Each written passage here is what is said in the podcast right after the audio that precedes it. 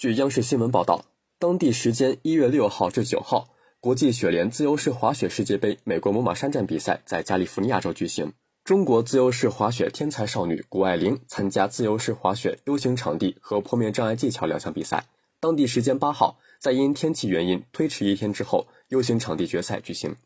预赛排名第一的谷爱凌在第一跳发挥出色，获得九十四点七五的高分，排名第一。第二跳中，谷爱凌成功完成两个空中转体九百度，并平稳落地，最终获得九十七点五的赛季最高分，获得冠军。另外，猛犸山站也是国际雪联本赛季自由式滑雪 U 型场地比赛的最后一站。谷爱凌凭借在之前每一站都夺冠的优异表现，获得本赛季该项目最佳表现奖，成功捧得水晶球。感谢收听《羊城晚报广东头条》，我是主播张世杰。